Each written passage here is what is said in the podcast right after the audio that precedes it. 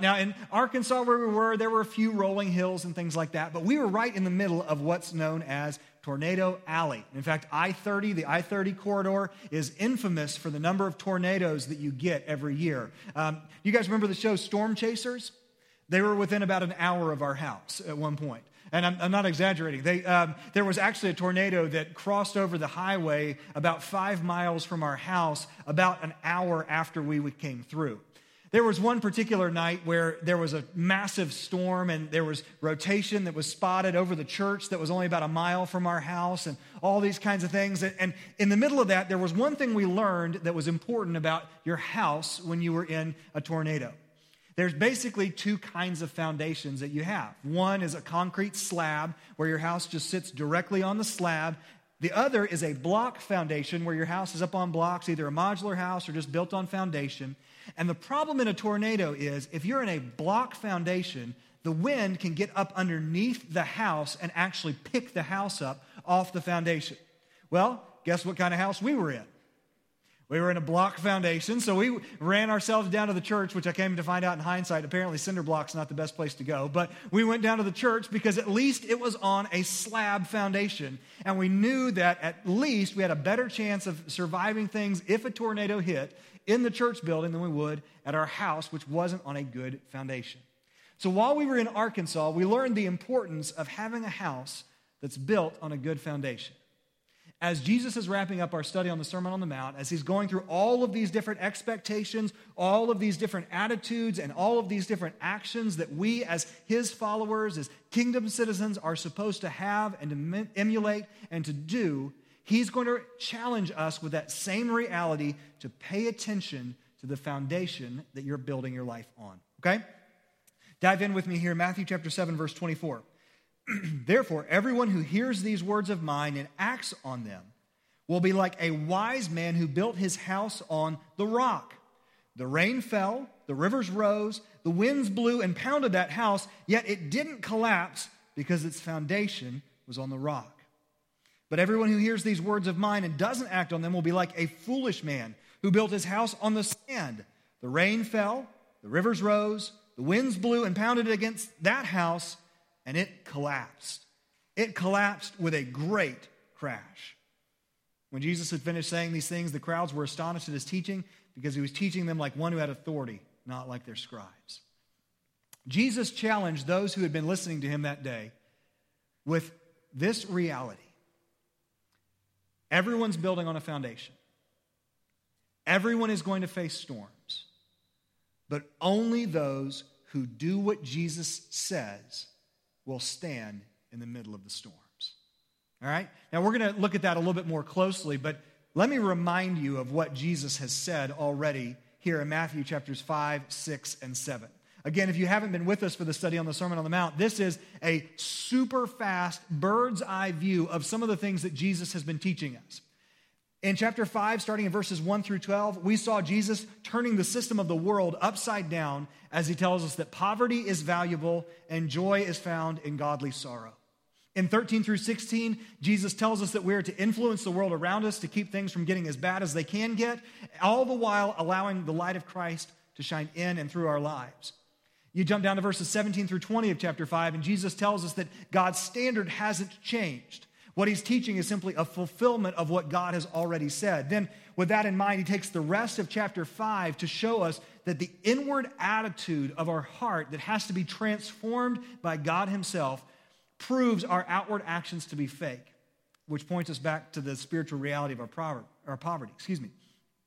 He tells us that anger and hatred are murder, lust is adultery, that we have no right to seek personal retribution when offended, and that ultimately God requires perfection.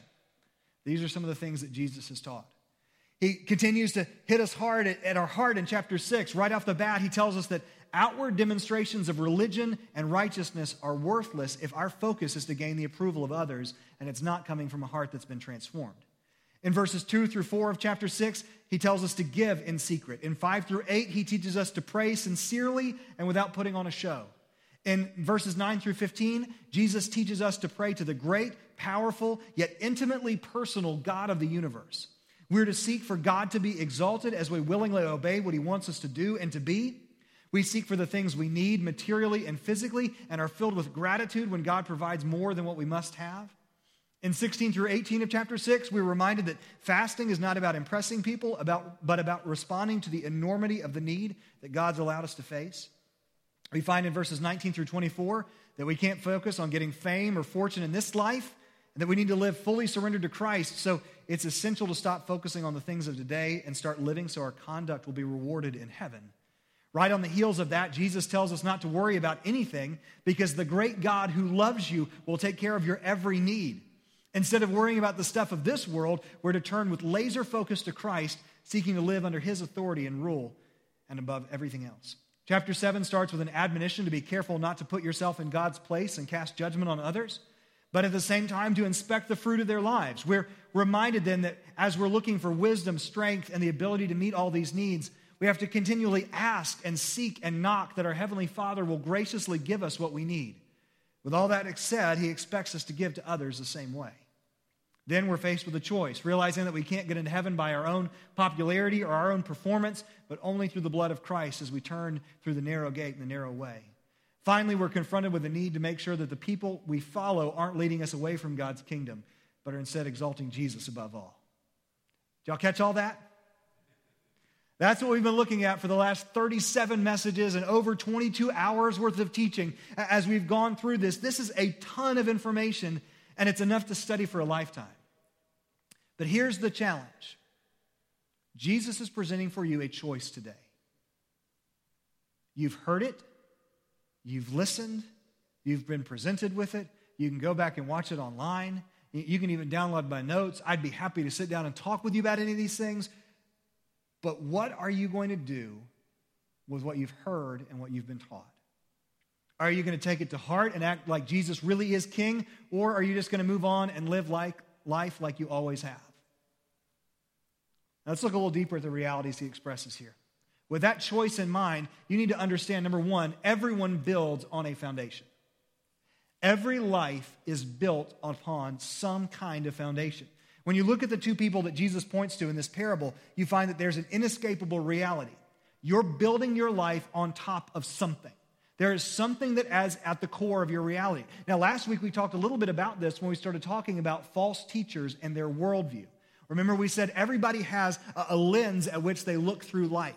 And depending on who you're following, the teachings that they put out there can shift your lens of looking at life, and you can look at life wrongly. That's your foundation, that's your worldview, that's the way that you look at life. There's a huge danger that we all face. I, I think this is one of my biggest fears about us as Americans is we have this amazing ability to compartmentalize, especially for us guys. If you never heard the whole theory about uh, men are like waffles, women are like spaghetti, it's a great theory on how guys' brains work and how ladies' brains work. Um, I'll tell it to you sometime because it's a lot of fun.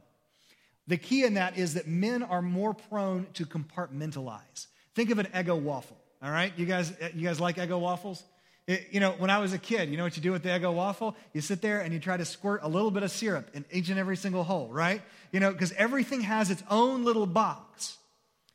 I'm afraid that because following Jesus doesn't cost us a lot in our society right now, it's easy for us to put Jesus in our church box. I mean, you're here watching or, or, you're here in person, so you take, you know, an hour and some change to be able to spend with Jesus every Sunday, and you've done your church thing. And so, you know, maybe you even came in and you felt bad about what you heard or, or you felt encouraged by it, but then you close that box off and it doesn't go with you to work because that's, that's church and this is work. Or, or, that's, you know, that's church and this is family. This, that's church, but this is school or this is life. Jesus is saying if we're doing that, we're not building our foundation on Him. We can't compartmentalize it. That leads us to say things like, I know that Jesus said back in chapter 5 that we're supposed to be honest. I, really try to be, but, but let's face it, times are tough. I, you know, I've got to survive, and, and in my industry, you can't really be, be forthcoming all the time because if you were honest all the time, you wouldn't get ahead.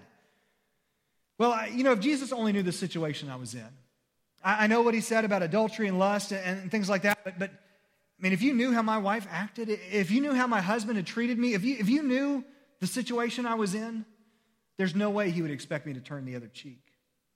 I know that God says not to worry about tomorrow, but have you seen the news? Did you, did you see that article on Facebook? Did, did you watch Fox News last night? Have you seen what's going on? How am I not supposed to worry? See, we compartmentalize. We, we take what Jesus has said and we say, I know, but. We put it on the shelf.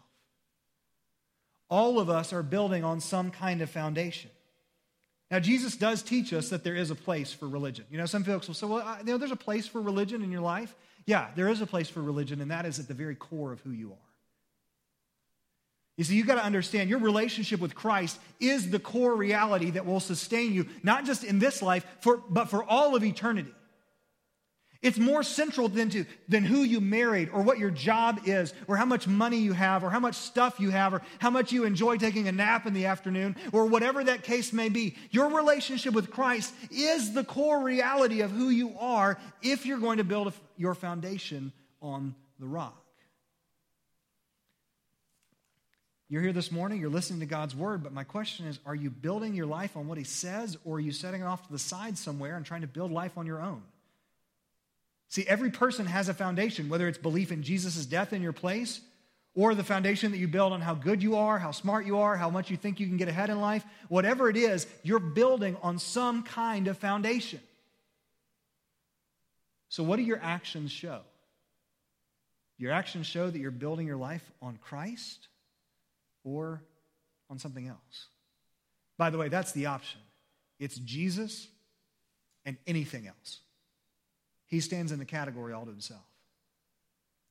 So, see, everybody's building on a foundation, but not only that, everybody faces storms. Everybody is going to face storms. Look at me, uh, look at verse 25 again.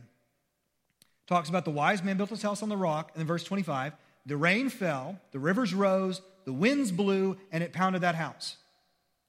Then jump down to verse 27, talking about the foolish man who built his house on the sand. The rain fell, the rivers rose, the winds blew, and pounded that house. The exact same storm happened to both the wise man and the foolish man. The reality of life is every single human being alive is going to face storms. All of us will. Unfortunately, that's an effect of the fall. That's because Adam and Eve sinned in the garden, and when they sinned in the garden, it brought ruin to all of creation. So death and destruction are just a part of life now. This is a part of our existence until Jesus comes back and fully rules the world and rids the rule, excuse me, rids the world of the stain of sin. Until that takes place, we're all going to face storms. We're all going to have things that are difficult, things that we don't like. Now, Jesus is describing what would have been a fairly common occurrence in those days uh, of rain and a flash flood. And we still get flash floods around here, but nothing like you get out in the desert. For us, we've got like dark sky and apps like that that can tell us down to the minute when it's supposed to start raining. But in those days, you just kind of had to keep your eye out and watch for the wind to pick up and look for the leaves to turn upside down. You know, I heard old timers tell me that's when you know you got a bad storm coming is when the leaves show their bellies, you know, when the leaves are flipping upside down. That was all they had to go off of. And, and in an instant, you could have this massive deluge where it hasn't rained in months. The ground is now hard, it can't absorb that much water, and all of a sudden, this massive flash flood will sweep through. Jesus said that's the kind of storm that every person experiences. Some things you might have a little bit of advance warning on, but there are days when you wake up and everything is fine, and before you go to bed, your whole world has been turned upside down. You get that phone call, you get that diagnosis, whatever happens, everything gets flipped upside down in an instant. Here's the thing, guys that's going to be true of all of us, whether we're following Jesus or not. I've heard it said before that you're either in a storm, you're coming out of a storm, or getting ready to go into a storm. That's just kind of the nature of life. And I would dare say that as many of us look at 2020 as a dumpster fire of a year, you have been through that this year, right? It's been storm after storm after storm after storm. Only those whose lives are built on Christ will be able to stand. Jesus told us to expect that. That's why in Matthew chapter 16, or excuse me, John chapter 16, after he'd gone through and told his disciples all about what was getting ready to take place and, and the role that the Holy Spirit would play in their life, he said, I've told you these things so that in me you may have peace. You will have suffering in this world. Be courageous. I've conquered the world. You're guaranteed to have trouble. Just like a massive storm that causes a flash flood, it will often be sudden, unexpected, and severe. Now, beyond that, there's another storm that every human being will face that's much more severe than just the trials that we face in life. The overwhelming teacher, teaching of Scripture is that you and I will one day stand before God and have to give an account for our life. In that day, when all of our life is put up against God's standard of righteousness and judgment, that storm you can only withstand by placing your life and your faith and your trust in Jesus. It's the assumed reality of verses like in Hebrews chapter 9, verse 27, where it says, Just as it's appointed for people to die once, and after this, judgment. When you die, you stand before God in judgment. Now, you said, Oh, you're one of those hellfire and brimstone kind of preachers. No, I, I want to preach what the Bible says. And the Bible says, when you die, you go into God's presence and stand before Him in judgment. Every human being will stand before God. When we face that storm, the question is going to be Are you going to be like the false teachers we looked at last week? Or those who made a false profession of faith in Christ, who, who had everybody fooled, who said, Lord, Lord, we did all these wonderful things, and yet Jesus looked at them and said, Depart from me, I never knew you. Is that going to be you? Or in that day, are you going to be able to stand before God and say, God, I placed my life in Jesus' hands. I, I, transferred my trust from what I could do to what Jesus has already done. And so I stand today not because of what I could do or how good a life I built, but because my foundation is solely on Jesus and Jesus alone. You're going to face storms in this life, you're going to face storms in judgment. Every one of us is going to face a storm, and that, that storm will test the foundation on which you built your life. So, how do we stand? Only those who do what Jesus says will stand. Only those who do what Jesus says will stand. Now, again, I kind of wish I could have wordsmithed that a little better, but I wanted it to be as direct as it is. Jesus makes it very clear that a lot of people are going to hear what he says. It's not about whether or not you came to church and listened to the pastor or even listened to the podcast during the week. He said, verse 24, everyone who hears these words of mine and acts on them will be like a wise man who built his house on the rock. Verse 26, everyone who hears these words of mine and doesn't act on them will be like a foolish man who built his house on the sand. It's not even about whether you came to church and heard it, it's what you did with what Jesus said. Only those who do what Jesus says will stand. Both houses have foundations, both face a storm, but only one makes it. The wise man built his house correctly by digging down deep until he finally found a rock big enough to hold the weight of his house. In fact, in the Middle East, they still have to do this. It's not uncommon for you to have to dig 30 feet to hit bedrock when you're building in the Middle East. The other man decided to take it at face value, just put up his house. When the weather was nice, it seemed to hold up fine. Everything looked solid. However, it fell, and as verse 27 said, it fell catastrophically. Did you catch that? It didn't just fall, it says it collapsed with a great crash. The, the Greek says it fell with a great, mighty fall. It's not just that you crash and burn, it's that you go down in a ball of fire. Only those who do what Jesus says will stand. We have the same choice. We can either hear what Jesus says and we can push it aside, or we can dig deep and do the difficult work of trusting Jesus and obeying what he says. Now, keep in mind, Jesus isn't just like any other religious coach or life coach or you know, any kind of religious teacher. Look at what it says in verse 28. When Jesus had finished saying these things, the crowd were astonished at his teaching because he was teaching them like one who had authority and not like their scribes. See, the scribes that were doing kind of what I'm doing, where I'm teaching you from God's word. Jesus, however, the Bible teaches us, is God's word. So, as he was speaking, he was speaking with the authority of God himself. The, the teachers in that day would be like, Well, Rabbi so and so said this about this passage, and Rabbi so and so said this about this passage, and Rabbi so and so said this about this passage, Rabbi so and so said this about this passage. Jesus stood up and said, You've heard that it was written, but I tell you. I'm not relying on somebody else. I'm not relying on someone else to interpret what I've said. I am flat out telling you, Jesus says, this is what God says. If God took the time to speak to us, I mean, think about it. This is the God of the universe, the God who, who calls the stars by name, the God we looked at in Isaiah 40 who measures the heavens with the span of his hand, right?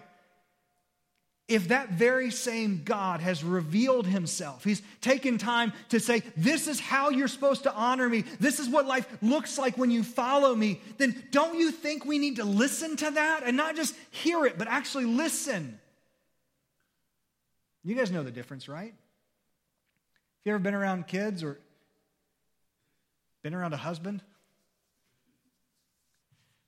You guys, you ever been guilty of that thing where you're sitting there and you're on your phone and you hear that your wife is talking? And then you look up and you realize she stopped talking because she's waiting for a response and you didn't listen to what she said. And I know you guys are way better and more attentive husbands than I am, so I know none of you have ever had that experience. You ever had your kids where they, you know, they heard you, they didn't listen. Jesus is saying if you're building your house on the rock, listen to what he says. Don't just hear it, but actually doing it. Now, we've been clear throughout this series that obedience to Jesus flows out of a heart that's been transformed. This is not like the Pharisees who just did what they were thought they were supposed to do from the law because they thought that would make them justified. No, this is a heart that, like we said last week, recognizes that Jesus is the only one who actually earns his own way into heaven, and we can only get there by trusting in what Jesus has done. So then, as he's transformed our life, and now we live that out in the way that we say that we believe this, we actually live it out in the way that we act. I mean, do you understand that, that you can talk a big game, but what you do is what makes the difference? I, as a kid, I've never really been scared of heights. As I've gotten older, it's gotten a little bit trickier. Last night I was on the roof for a while hanging Christmas lights. And there's one back corner of our roof that's a good ways up off the ground. We're, our house is built into a hill, so you're about a little over two stories up by the time you get to that back corner. At one point, my son was out on the back swinging. And he said, Dad, is it scary up there? nah, son, it's not scary, not a bit. You know, as you're sitting there trying to like, you know, ease your way down the corner and get that last line on. I remember we went somewhere this, this summer and I had the opportunity to jump off of a dock into the lake, you know, and it's like 12 feet up. And I remember, I can do that, do that stuff all the time. Right? It took me about three false starts before I finally was just like, okay. It's easy to talk a big game, right? It's easy to sit there and say, oh, yeah, I'm not scared of heights. Okay, cool. Then I can get you on the other side of my house. I didn't get all my lights up last night. So if you want to do the other side today, I'll let you. It's easy for us to talk a big game and say, Yes, I love Jesus. I was at church yesterday. I listened to all 22 hours of Pastor Sean yelling about the Sermon on the Mount. But here's the question Did it make any difference in the way that you lived?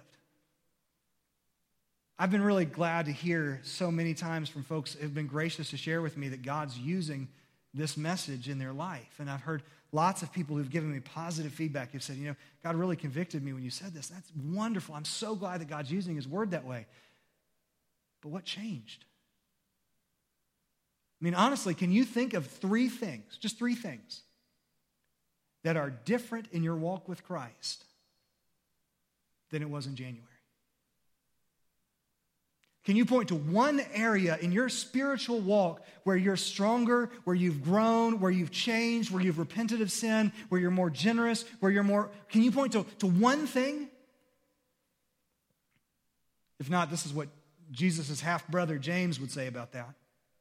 James chapter 1, verse 22, he said, But be doers of the word and not hearers only, deceiving yourselves. If anyone is a hearer of the word and not a doer, he's like someone looking at his own face in a mirror. He looks at himself, goes away, and immediately forgets what kind of person he was. But the one who looks intently into the perfect law of freedom and perseveres in it, not just does it one time or not just did it one time because he felt guilty, but perseveres in it and is not a forgetful hearer, but a doer who works, this person will be blessed in what he does.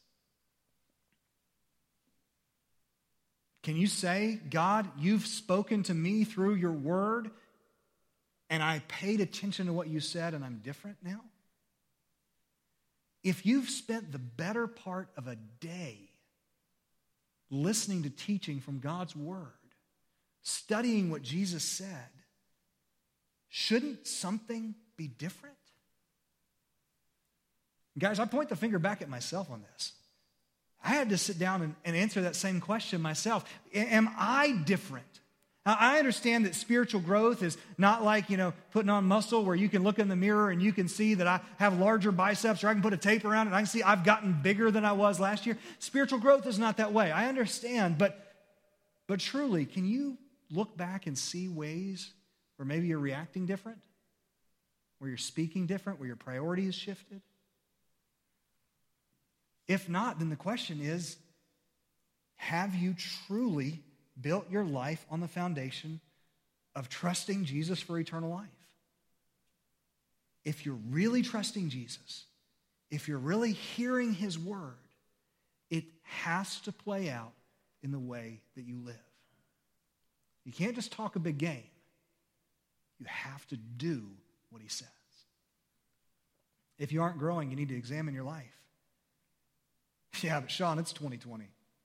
Look, we're in survival mode right now. Uh, uh, you know, I don't see any caveats. There's no footnote here where Jesus says, unless there's a global pandemic, or unless the election is uncertain, or unless there's racial injustice. Guys, you want to talk about a messed up world? Study the first century at some point. Go back and see the political unrest. You know why Pilate killed Jesus? It's because if he hadn't killed Jesus and a mob broke out, Pilate was going to lose his head because Rome was going to come in and kill all of them.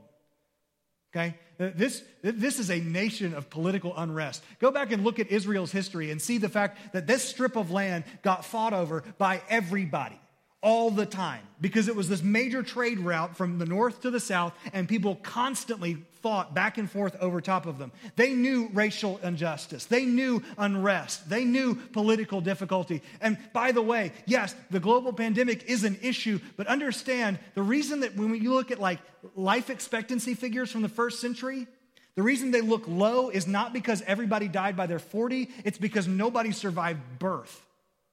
You either died as a baby, you died as a child, or you lived to be 70, right? That, there was like no in between there. So the fact that we are only dealing with one major disease right now that could take your life, that's actually tremendous progress in world history. So there's no caveat here that Jesus says, well, you know, once the vaccines are out, once things settle out a little bit, then you can get serious about following me. No, he said, Everybody's building a foundation. Everybody's facing storms. You need to follow. See, it changes the way that you and I look at things. He's the one who gives Christians the strength to stand through all of life's storms. I love this verse, Proverbs chapter 20, verse 16. Though a righteous person falls seven times, he will get up, but the wicked will stumble into ruin. It's one of Spider Man's catchphrases, right? Spider Man always gets back up. More than Spider Man, you and I, not because of our goodness, not because of our strength, but because of Jesus, who our life is founded on, we can fall seven times and get back up eight. Why? Because the strength in which we stand is not our own strength. It's not because we've got some kind of grit and determination. It's because Jesus, the God of the universe, died for our sins and rose from the dead, and his power lives in us. So we can raise back up. We can do what he says, and we can stand no matter the diagnosis, no matter the financial situation, no matter the family struggle. We can join with Paul in saying we are afflicted in every way, like he says in 2 Corinthians chapter 4. We are afflicted in every way, but not crushed. We are perplexed, but not in despair. We are persecuted, but we are not abandoned. We are struck down, but we are not destroyed. That's what believers do when they stand on Christ. It doesn't make it easy, it doesn't make it fun, it doesn't make the storm less severe. If anything, sometimes it makes it worse.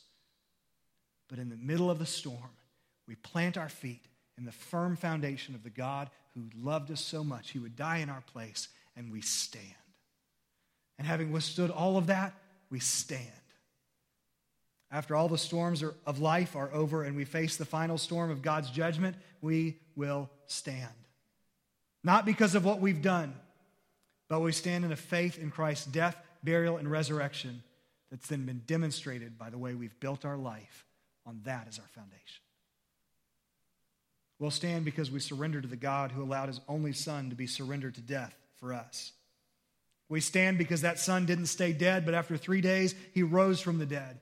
We stand because we've surrendered to Him as our Lord and our King, and we stand because through His strength and for His glory, we've shown that faith by following His commands. So, you this morning, in light of 37 messages over three chapters, are faced with a choice. What are you going to do with what you've heard? I'd encourage you this afternoon Take some time, read through these three chapters again. I do it with a notepad sitting next to you.